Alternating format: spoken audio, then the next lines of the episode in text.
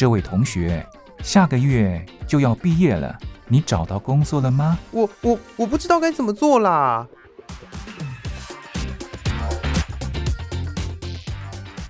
想找工作，却不知道该从何着手；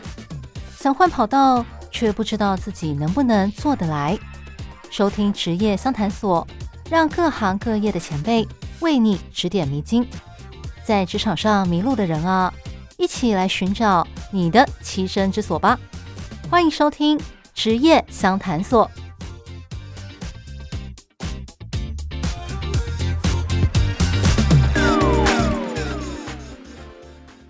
欢迎来到职业相谈所，我是兰玲。平常有在听我们节目的听众朋友啊，应该都知道，呃，这个节目的创立宗旨就是希望能够给二度就业啊，想要转职或者是。大学刚毕业的社会新鲜人，在找工作上面啊，提供一些建议或者是指点。哦，尤其是大学刚毕业的社会新鲜人哦，他们刚踏进职场，有很多迷茫，有很多的不确定。好比说，哦，不知道自己想做什么，不知道自己能做什么，甚至可能在呃出外工作打拼的时候，连找一个适合的租屋都有困难。所以今天节目就邀请到。台湾相信世代发展协会啊，来跟我们聊聊。这个协会呢，它是专门为年轻人啊提供各式各样的协助的。好比说，像是呃为他们寻找一个合适的栖身之所，帮忙找租屋啊，或者是啊帮助年轻人去探索自我，哦，知道他们到底想做的、想追求的是什么。那详细内容，我就请秘书长 Andy 来跟我们说说啊，这个协会到底能够提供哪些帮助。Hello，Andy，你好。Hello，大家好，听众朋友，大家好，兰玲你好，我是 Andy，这样子很开心可以上这个节目。好，那么 Andy，我看你们协会的官网上面啊，有提到说，哦，有超过半数的年轻人对未来感到迷惘，超过四成呢对未来感到焦虑，原因就在于呃大环境的不确定性，而且也不确定自己未来的人生方向。那我想问呢，就是作为一个协助青年的。非营利组织，那你们主要对年轻人提供哪些帮助呢？呃，对，这个这个资料其实是我们当时看到媒体朋友的一个呃很关键的调查。那其实也是因为上面的这一串呃这一串叙述，让我们对这个议题感到很好奇，然后就有进一步的去钻研。其实这个所谓的哦、对未来感到迷茫、感到焦虑，它不是只是在台湾的年轻人的身上发生，它在全世界的年轻人身上也发生。其实外国有一个哦词汇叫做“人生四分之一的危机”，人生四分之一的危机，意思是如果我们把人的一生当成一百年来看的话，我们的四分之一大概就在二十五岁左右。二十五岁的时候的人的危机是什么呢？就是对未来感到迷茫、感到焦虑，不知道自己的所作所为可以做哪些事情，可以在社会上如何找到一个啊属于自己的角色和舞台，可以怎么样子去发挥自己的贡献，甚至得到啊掌声也好，或者是啊去得到一些包含可以让自己维持生活的至少是基本的一个啊基本的一个收入啊，或者说可以在未来的自我实现的路上走得越走越远。那当时其实就是有一个这样所谓人生四分之一的危机，就是不是只有什么二分之一或者是四分之三才会有危机啊，其实四分之一的时候就其实很多的啊年轻人就已经面临这样子的一个瓶颈和挑战。这样，那呃我们协会呃相信世代发展协会，我们其实我们的核心宗旨是在呃培养所谓具有永续精神的啊影响力世代的年轻人。那这个永续精神的影响力世代年轻人，我们其实主要分成四个面向来做一个协助，这样子。那最简单的一个面向，第一个面向其实是我们在啊台北市松山区民权东路的老房子，那是一个眷村，那是一个眷村里面的老房子，是我们协会的基地。我们成立了一个社群咖啡，那这是一个公益的咖啡，就是说，哦、这个咖啡的，嗯，所有的包含从咖啡师，从咖啡豆。甚至到哦，就是啊，咖啡豆的每一笔捐款都是做公益的行为使用这样子。那我们会去和哦啊热爱或者说对咖啡感到好奇的年轻人一起合作。我们和一个哦职人咖啡师和他一起去，就是怎么说，去栽培、去培训这些哦对咖啡感到好奇的年轻人们。那用大概哦将价值大概十来万的那个课程。变成一个浓缩版的一个呃培训班，然后免费的去教给他。但是同时他哦通过这个嗯培训，然后考核之后，他要在我们的这个社群公益咖啡里面驻点一年的时间。那这个一年的时间其实很有趣，他不是每天来，我们也不希望他每天来。我们希望的是，呃，我们希望去扮演的一个角色是让他喜欢咖啡，他需要一个咖啡的舞台，不一定要去开一个咖啡店或者是去咖啡厅打工，因为我们都知道去连锁咖啡厅打工可能，哦、要很久才会真的去摸到咖啡。然后反而我们希望通过这个方式，用一种很职人精神的方式去，呃，培养他好好的去做好一件事情，而且这件事情的所有的，呃。这些咖啡呢，其实是嗯，携手打造的，是很用心的，用很啊职人精神的方式去去提供的，而且那些都是来自于大家啊社会大众的捐款的收入，这样，而且这些捐款的收入会转换成对年轻人啊来讲是有正向行动的一些呃资金上面的一个支持。那当时我们就很。很惊讶啦，其实，呃，因为我们原本只想要找四个这样子的公益咖啡师，这今年年初的时候，我们呃想要找四个这样的公益咖啡师，结果哦、呃，网络上来了七十个，哇，网络上真的这么多，对，就非我们就哇，有好多人想学咖啡，就是 因为因为免第一个呢可能是免费嘛，然后第二个就是大家想学咖啡，然后第三个我猜啦，就是呃现在很多人在追求一个所谓斜杠的角色。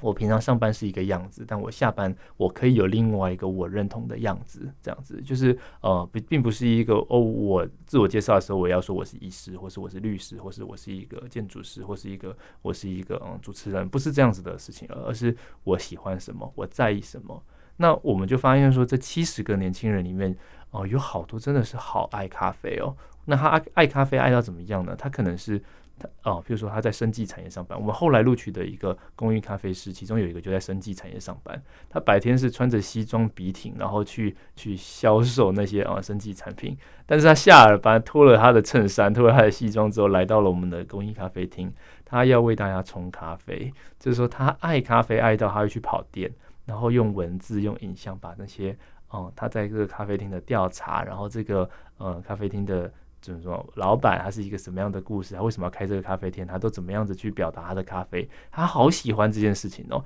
喜欢到最后他来申请我们这个公益咖啡师的计划。那计划说我们也很喜欢他，然后他就录取了。录取之后，他学了很多跟咖啡有关知识之后，他现在就在我们那边驻店。那其实我们的嗯，这次培训的几个公益咖啡师，大家都有不同的身份，有的是摄影师，有的设计师，然后有的在金融业上班。然后还有一个本来就很喜欢咖啡，他就是已经在咖啡厅打工的人。然后呢，他希望下班之后还有另外一个可以表达的咖啡厅。他希望他的人生被咖啡占满。我们都说他是从咖啡树上长出来的年轻人，所以 就是就是有这样子的人。就是说，呃，我觉得很有趣的事情是我们已经不是在用一个单一价值来表达自己的年代。那我们希望就是我们第一个面向就是所谓的社群咖啡这个这个角色跟这个定位，我们希望去变成一个年轻人可以聚集的场所。那礼拜三到礼拜天的下午，其实我们都有提供这个公益咖啡，而且因为我们其实是在一个呃老眷村里面，但这个老眷村呃居民都跟我们很和谐，但是这个眷村的居民其实第一代的已经就是渐渐年长啊、凋零啊，很多其实很都没有走出家门。那我们就是希望说，我们用这个公益咖啡的一个方式，因为它不是一个商业行为，我们是一个公益的一个呃捐款。那我们哦、每个礼拜五的下午，我们会免费提供给我们的李明咖啡，就是说只要你是我们的李明，你的身份证拿出来，这些平常人他可能都觉得没有人在关心他的的长辈们，我们是希望他可以走出家门，在走出家门的过程中，他可以晒晒太阳，他可以遇到他可能二三十年前的老朋友。那在我们这边好好的坐一坐，跟一些年轻人聊聊天，然后讲一讲他当年的故事。那就有一个有一个那个大姐，她每个礼拜都来。她是一个那个将军家的媳妇，他们家是将门虎子，就是啊公公是将军啊，他的什么大伯是将军，什么小弟也是将军，什么的都是将军。我就说哇，就是说原来有这么多当年的故事。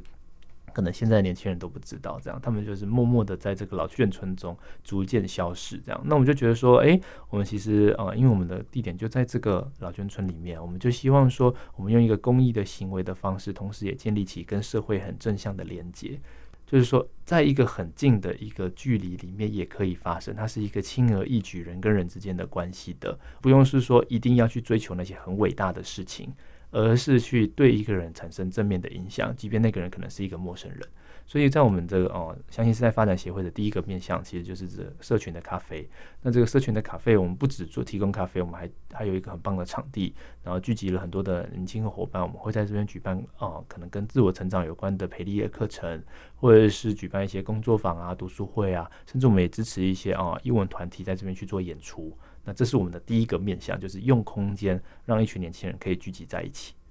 对，这个公益咖啡厅听起来真的是很棒。我光是听你这样讲，我都可以大概总结出好带来了哪些正面的影响。好比说，像是你刚刚提到哦，提供培训的课程，就是让年轻人多学一些东西。哦，有句话说，你给他鱼吃，还不如说教他怎么钓鱼。对，特别是对于可能刚出社会啊，不晓得自己能做什么的人来讲，因为人可能有很多兴趣，但是你要把这些兴趣。化为职业是一个问题，对，特别我觉得对于刚入社会的年轻人来说更是如此。那你们提供了这样的一个培训课程，还有一个让他可以发挥的舞台，可以学以致用。因为你学到的东西，你如果不马上把它实践的话，真的会忘记。就好像我大学时候学的那些呃电脑软体之类的，我如果之后没用，我也忘得差不多了，是这样子。所以也就是说，哦，提供了培训，又有一个发挥的舞台，让他们不管是在自我实现，或者是说你要斜杠，你想要再找一份额外的兼职什么的，其实都可以有很好的发挥跟应用。然后刚刚又提到说，你们有跟这个社区合作，提供这个李民们可以来这边呃喝一杯免费的咖啡，然后跟年轻人们一起谈谈，好，他们以前所发生的那些故事。历史等等，对，这其实也是促进就是年轻人跟长辈之间的交流，因为你知道老人家最不缺的就是时间，对，他们也很孤单寂寞，想说啊，好像子女们都在忙工作，也没时间陪我。那如果我能够来这里喝杯咖啡，跟年轻人交流一下，我可以分享一些我的人生经验。那跟年轻人交流也可以让我的身心保持年轻跟愉快。那对于年轻人来讲，哦，他们听到的是老人家的经验谈，对，那说不定在这个互动的过程之中，也可以，就这是一个很正向的互动，双方都可以带来很正面的影响。而且这个咖啡厅，你刚刚提到，它还衍生了许许多多的作用，好比说像是呃举办一些活动啊等等，就变成了一个大家都可以使用的一个公共的场域。对，这真的。一物多用，哎，就是它可以带来的那个正面影响真的很广泛。大家好，我是阿明，家人们，我太久没吃烧烤了，今天带大家去吃一家烧烤自助，是好多粉丝朋友们留言推荐的，是不是真的这么好吃又便宜呢？就一起去看看吧。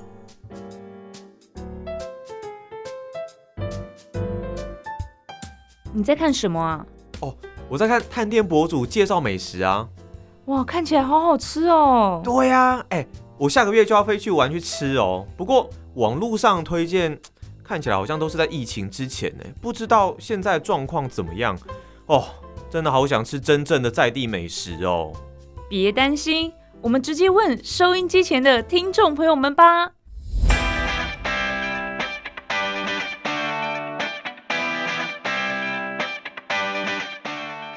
疫情解封，国门大开，闷了好久，终于可以飞到世界各地旅游，感受当地文化，享受道地美食。相反的，许多外国人涌进你的城市，是不是也很想介绍美景美食，将家乡的美好推荐给观光客呢？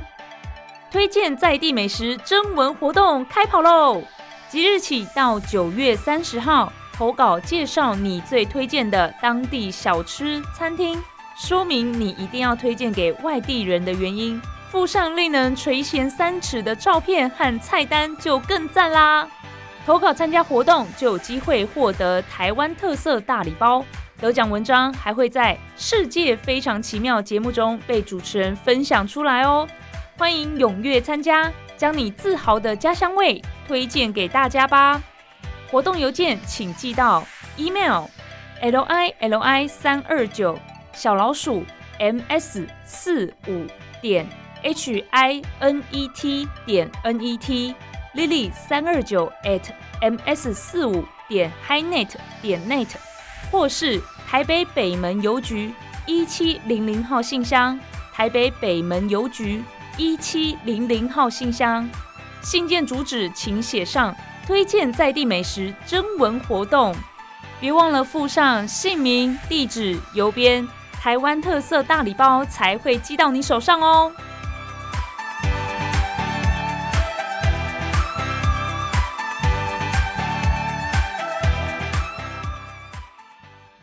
我们有一个嗯很核心的概念，就是说我们称之为微型计划啦，就是说这个这个微型计划的精神，在英文叫 micro project，就是从一个小小的事情开始做起。为什么这件事情很重要呢？就是它某种程度上，它可以去实验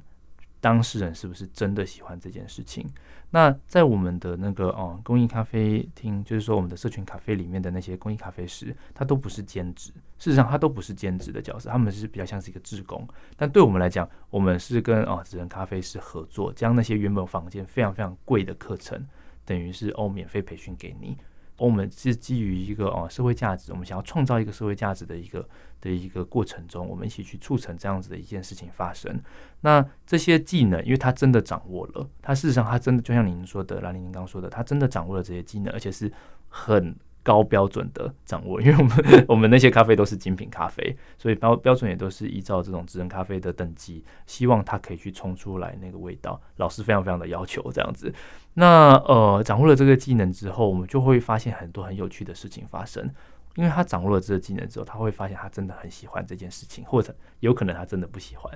那第二步就是他会去选择。他要以他的这个事情当成他的一个嗯未来的，还是持续是一个兴趣呢？还是他有没有想过未来要开一间店？但是就是因为他好好的面对了这一件，就是单单一杯咖啡这样的一件事情之后，他的下一步才会一步一步接着出来，就是说。不管他未来去开一个店，或者他去咖啡厅打工当兼职，或者是他还是呃白天有一份工作，晚上或者说周末的时候扮演公益咖啡师的角色，我们其实都很欢迎。但我们觉得说我们在做的事情，就像您说的，我们希望去给他一个呃技能，而且这个技能是基于他对于这个议题的认同，就是说他在做这件事情不是。只是付出，他也有收获，收获了整个社群，收获了整个跟呃社群的关系，收获了一个技能，就是他未来可以跟着他一辈子的技能。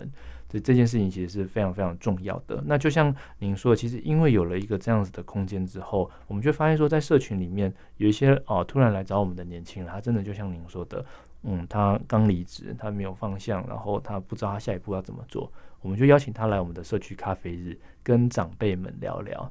然后上礼拜其实就有一个很漂亮的画面，他不是我们的咖啡师，但他就是一个嗯，目前人生遇到了一个挑战的一个伙伴这样子。那他来跟我们聊聊，我们就邀请他来这个社区咖啡日聊的坐坐嘛。我们就说，你先不用讲什么，你先坐在这边好好喝一杯咖啡。你就发现说，他原本很紧凑的生命步调慢了下来。他慢了下来的时候，他可以去跟社区的长辈里面去聊聊天，知道说为什么他住在这边。因为是长辈也会对，哎，年轻人你哪里的家，就感到很好奇嘛。对啊，新面孔。对，新面孔啊，以前那个平常的那那个年轻人我都看过啊，怎么会有个新的这样子？然后来来跟他聊聊，那长辈就跟他讲了好多的事情，也没有说实话，也没有在开导他什么哦，就是都不是开导他，就是长辈长辈都在讲自己的事情。然后我们就发现说，哎，在那个过程里面，好像那个长辈也疗愈了那个年轻人。那那个年轻人也疗愈了那个长辈，因为就像你说的，哦，长现在长辈他什么没有，他最有时间。可是如果你从生命的角度来看，这些长辈是最没有时间的一群人，这些最没有时间的一群人，他却最愿意付出他的时间。但是年轻人是最有未来时间生命的一群人，但是他却把他的时间活得非常非常的稀有。那我觉得我们在那个场景的时候，我看到的是。哦，你让你的生命慢下来，你好好的去对待一个人，把他当成一个朋友，你会发现你会前所未有的平静。那前所未有平静的时候，就会呃比较不会有那么多的焦虑，不会有那么多的呃迷茫，因为你会至少内心是安定的。虽然未来还是不确定的，但是未来的不确定之下，你是用你很安定的内心来面对的时候，你会比较好去呃审慎的思考你的下一步。其实这段时间那个伙伴，其实我们才刚认识他大概两个礼拜而已。我们就邀请他来参加我们协会很多的活动，包含我们的社区咖啡日啊，包含我们有一些嗯伙伴在可能在不同的呃社区里面去执行一些艺术相关的活动，我们都邀请他作为一个参加者的角色过去，你就会发现说哦，他一步一步的去感受一个生活中的一个步调，然后一步一步去思考说，究竟我喜欢什么？我喜欢什么样的一个生命样态？什么样的工作可以满足这样的生命样态？我有没有办法去？完成，或者说找到一个这样的工作，或甚至是创造一个这样的工作。现在的我的生命状态容不容许我给自己一段时间去尝试？他的命题是问题是这个，而不是去思考说，哦，我可以做什么事？大家都在赚钱了，那我是不是也要开始去赚钱？还是哦，大家的年薪都百万，那我是不是也要跟着去找那种年薪百万的工作？然后做一做，说，哦，这真的不是我要的，每天好像累得像条狗。然后说，哦，那天哪，那我还可以做什么？我不知道，天哪，我真的不知道。我们其实有遇到很多原本是那样很焦虑、很迷茫生命状态的人，来到我们社群的时候。因为这个社群的关系，去慢下来，去激荡一些脑袋中的想法，好好的去把一件小事情给做好，反而在那件小事情里面找到他自己。了解，哦，确实，因为我在大学毕业的那个时期，对，我也经历过这样子的焦虑，就是，呃，虽然我跟同侪比起来，我订立志向的时间算是比较早，可是实际出了社会之后，就发现，哎，想要找理想的工作，好像没有那么容易。但是在经济压力，然后还有同侪都找到工作了，可是自己还没有找到工作的时候，就会觉得很焦虑，很有压力。这个时候就会可能之前没有考虑的工作，现在都在考虑了。再加上你看近几年那个诈骗又那么多，有的时候可能真的就因为焦虑、因为紧张、因为担心自己跟不上同侪的步伐，所以可能就有工作了就先去试。对，那这样可能会。导致一个不是那么理想的结果，好比说你可能找到工作，但是不是你想做的，你就一直换，一直换，一直换，两三年间十几个工作换下来，赚到钱了吗？有，但是你要说对你人生有什么累积，或是说这对你找到你真正的人生志向有帮助吗？不知道，打个问号。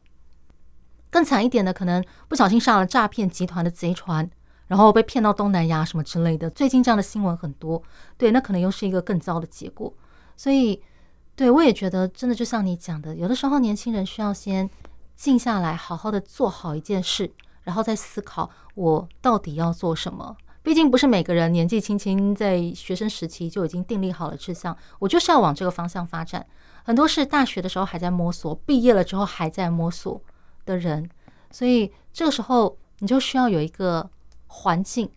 有一群人陪伴你，让你知道说，我先把心定下来，然后再思考我接下来要怎么做。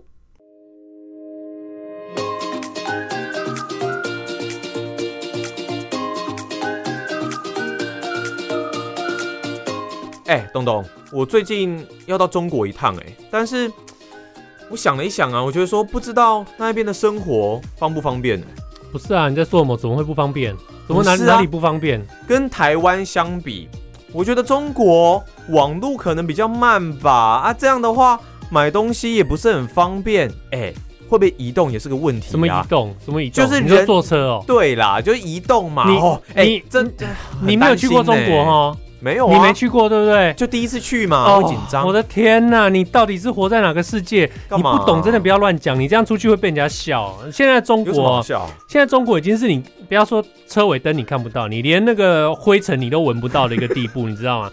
你知道他们那个网络哦，超级快的。而且我告诉你，我出门只要拿着手机，我什么都不用拿，钱包也不用拿，钥匙也不用拿，什么？因为我到哪里，我要买东西要干嘛，我就扫码，他拿一个码给我扫，我一扫钱就他叮叮就 OK 了。钱包也不用带，然后我到哪里去坐高铁？我们台湾一条高铁，对不对？中国一样的高铁，好多条，到哪里都可以坐高铁，不然就坐飞机嘛。你坐飞机哪有什么不方便？中国国内也可以飞飞机啊。当然，你台湾都坐风，我们在台湾也没有坐风筝啊。台湾台湾是因为坐高铁啊。中国有高铁有飞机，哪里不方便？其实你在大城市交通秩序还比台湾好很多嘞。他们执法很严格，对不对？什么事情都会有管理。很方便，你真的不用担心，真的不用担心。哇，这么厉害哦！哎、欸，那我真的可以开心的去玩了呢。我真的，你把你的手机弄好，手机服务最重要。可以，你那个该装的软体都装好，你到那边什么事？我跟你讲，你到那边你会非常非常的高兴。怎么这么方便？哇，原来现在中国的科技这么进步哦！当然啦、啊。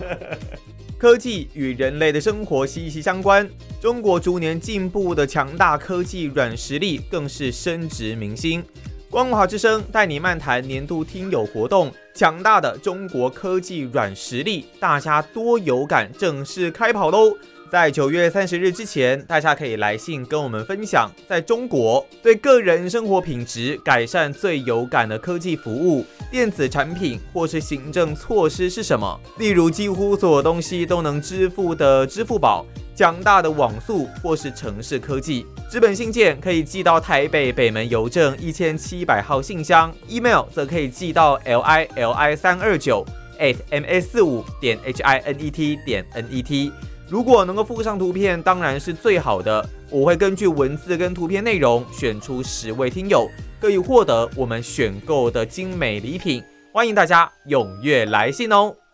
那除了这个咖啡厅的部分之外，相信时代发展协会啊，还有做哪些方面的事情来协助年轻人呢？对，没想到这个社群咖啡的这个 部分就聊了非常非常的久。这样，我们其实有四个面向了。第一个是最简单的，其实就是社群咖啡。嗯、那第二个，其实我们有一个青年学校。我们这个青年学校其实是透过哦线上结合线下的方式，那每周去和哦青年伙伴去讨论全世界跟永续有关的议题。那大概会以半年为一期，我们会呃和大家去进行一个所谓的共同学习的部分，包含个案的研究，包含说嗯、呃、可能是讲者的分享，包含说可能是共同读书会的类似这样的一个形式。那去寻找说哦全世界，比如说日本，比如说哦墨西哥或非洲，或者是哦在丹麦，他们是怎么样子去面对哦用永续的方式，在可能是风力发电产业，可能是生物多样性的产业，可能是开一个社区小店，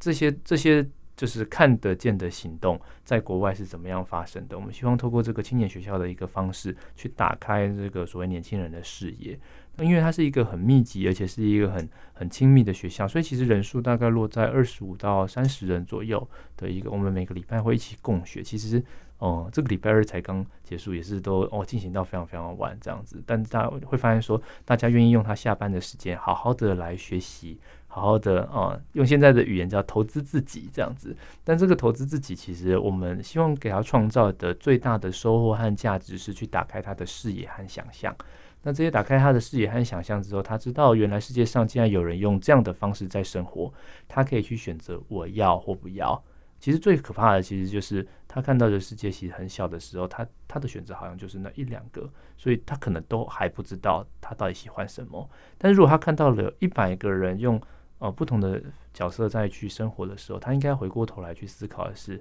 哦，那我想要做什么？因为其实这些呃永续的行动的呃主其事者，可能他的年、他的生活都或者他的生命历程都发生过转弯。他原本可能是一个律师，但他放弃了律师，但他在某一个地方开一个跟社区服务有关的店，或者是他原本可能是一个哦、银行的工作者，好了，他是一个金融业的工作者。他发现说，哇，原来在我国家的金融业都借钱给一点都不需要借钱的人的时候，他发现说，那些真正需要借钱的那些很有意义的一些呃专案，却找不到资金的时候，他就在他的组织里面号召，然后找好几个非营利组织一起开了一间银行。这个银行专门借钱给那些真的需要钱的社会 project。你就觉得说，哇，这件事情好有趣，在那个国家竟然可以发生。但我觉得，就像刚刚兰陵你讲的，其实。呃，我之前常曾经常跟别人讲说，其实生命就是一个不断探索自己的过程，就是说，呃，永远都没有标准答案，因为那个答案都在你心里，而且那个没有人可以取代你内心的想法，而且你内心的想法可能会因为时空环境不同而发生了转变。但是在这个一个不断持续探索自己的过程之中，其实你会，呃，或者我们会一步一步的去筛选掉那些我不喜欢的东西，以及我喜欢什么东西，我对什么东西有感觉，我做什么时候。什么事情的时候，我的心会跳，然后呃，我看到什么事情的时候，我会很开心。在不同的呃产业里面扮演不同的角色，其实没有关系。但是真正重要的，我觉得是哦，在这些时间或是历练里面，你得到了什么？还有哦，你有没有至少发现一个你在这个产业里面最大的收获？比如说，原来我真的一点都不喜欢在这边工作，可能也是一个，或者是说，原来我好喜欢跟别人沟通，或者是原来我好讨厌跟别人沟通，但我好喜欢处理事情。有人可能是这样，那这些都没有关系，他会一步一步的去接近自己心中完美的样子。但最怕的其实就是。哦天呐，这个产业很不好。然后或者说，我觉得我好讨厌我的工作，每天都在加班。然后，嗯，老板就是很阿扎啊，怎么样子？可是他什么都没有学到，那其实对他的生命来讲才是最大的浪费。就是说，他如果都花了一年的时间或者两年的时间，甚至有些人他可能花了两三个月他就离开，可至少他两三个月他一定要找到那个他离开的理由，以及他未来不要再轻易的踏进那个让他离开的理由的理由，这样子。所以我觉得说。嗯，反而是这个。那第二个就是我刚刚提到的这个青年学校嘛，我们就是希望透过这个青年学校的方式，把全世界的永续行动案例给带进来。那这些带进来之后，可以去打开大家的视野和想象。那第三个其实是呃我们的青年公寓，就是很多人知道的一个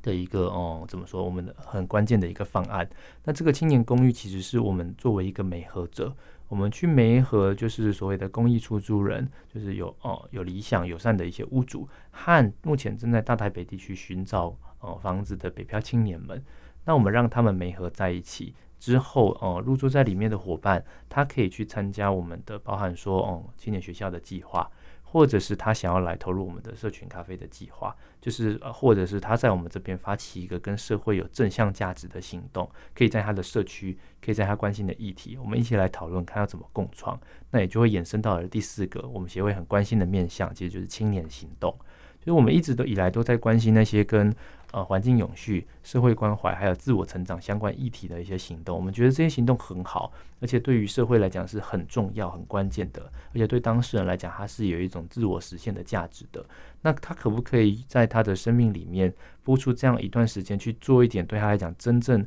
很重要、有价值的事情？而且这些价值的事情不是只是赚钱，而是说他可以对其他人造成很正面的影响。那而且这些造成很正面的影响的行动，可能对当事人来讲会带来未来更多的舞台。事实上，我们就已经看到好几个这样子案例不断的在发生。等下也可以跟兰玲分享。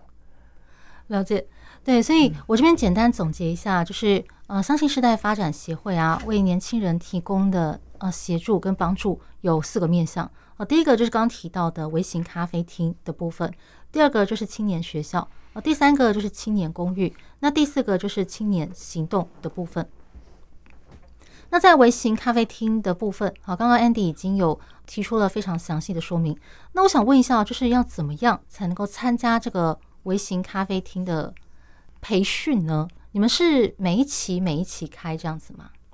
嗯、对，事实上我们的确是每一期每一期开这样子。那事实上现在正在开，就是正在招募中，这样已经哇，已经有大概三十个人提出申请了，这样。嗯，那我们正在寻找就是明年的年度咖啡师。就是一整年的年度咖啡师，那我们就是希望说去呃，一样是用这个方式，然后去培养他咖啡相关的技能，就他真的喜欢咖啡。然后第二个是他真的认同这个社群，这是一个为人付出的社群，他愿意播出他的时间，愿意拨出他的精力，好好的去打造一杯咖啡，甚至好好的去跟这个社区的里民啊，或是这个社群里面的伙伴互动，那参与到一个对他来讲下班后很有意义的生活里面来。那第三个就是，哦、他驻点完之后，他想要继续驻点，我们也都很欢迎。他想要觉得他告一段落了，哦、呃，这不真的不是他喜欢的，我们也觉得拍拍手，因为我们觉得他找到他喜欢的东西，就至少他不喜欢这个。那哦、呃，这个社群咖啡其实如果想要担任公益咖啡师的话，其实现在正在招募，我记得招募到月底，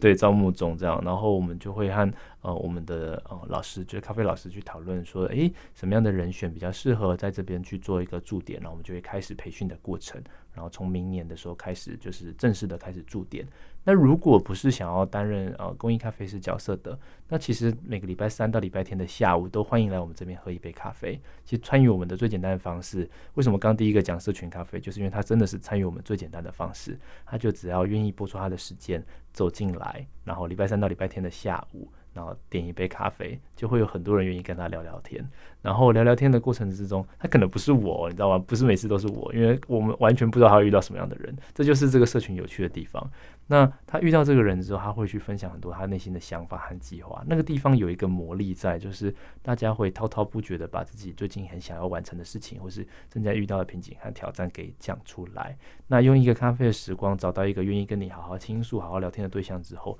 就会有很多很神奇的事情发生。然后，嗯，其实最简单参与我们方式就是愿意走出家门，拨出你的时间，走进我们的那个老房子里面来，然后点一杯咖啡，然后就会有伙伴跟你展开后续的一些各式各样神奇的旅程。那如果是想要参加我们的活动啊，就因为我们不定期还是会举办一些工作坊啊、讨论会啊，像九月二十四号我记得就有一场这样子，就是哦、嗯，那是一个读书会。所以就是会有像这样子的一些活动，会都会分享在我们的那个粉丝专业上，就相信世代发展协会粉丝专业应该叫相信世代，然后因为我们的英文名字是 Believe in Next Generation，所以就相信世代 Believe in Next Generation，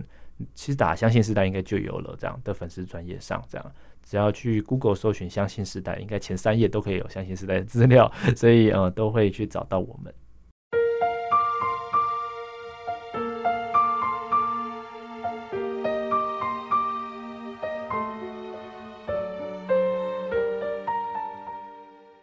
时间的关系，今天的职业相谈所就先进行到这边。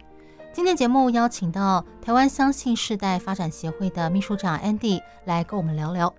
这个协会的成立宗旨就是要帮助年轻人，协助他们探索自我，或者是在当地租屋哦落地生根、站稳脚步，以及帮助他们培养出永续经营的观念。为此，他们从不同层面提供各式各样的协助。像今天就介绍了微型咖啡厅，还有青年学校等等。下个礼拜我们会继续聊聊他们还提供哪些方面的协助。身为社会新鲜人的听众朋友，或者是呃家里有大学毕业生正在为出社会感到茫然的听众朋友，千万不要错过下一集哦。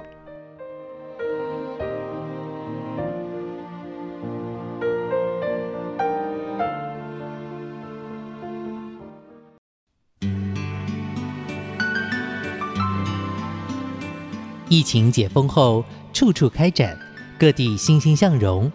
但心中总有些不舒坦，让人不禁想润。我们想听听您想润什么，或是您周遭的人都想润些什么？欢迎提笔写下想润什么及所见到的润现象，并注明您的姓名、年龄、职业与联络电话、邮编及地址或电邮信箱。寄到台北北门邮局一七零零号信箱，或是电邮 l i l i 三二九 at m s 四五点 h i n e t 点 n e t 和我们分享，我们将抽出幸运听众，送您生肖纪念套币或精装邮票册。时间只到十一月一日，不吐不快，动作要快哦。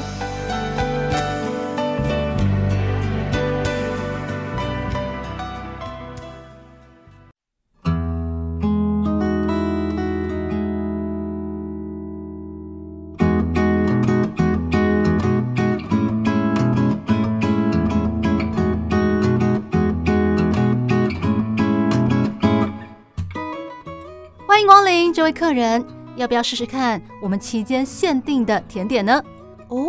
期间限定的啊？对，这是老板为了特殊节日做的，每一次的口味都不一样，只有现在才有卖哦。要不要试试看呢？好啊，那给我来一份吧。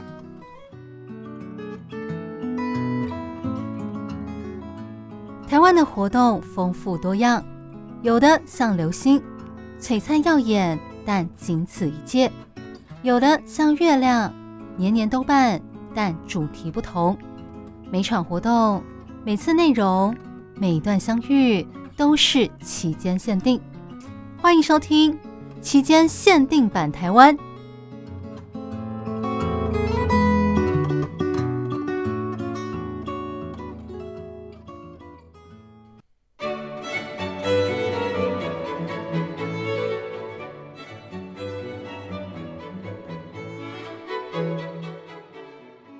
到期间限定版台湾，我是兰陵。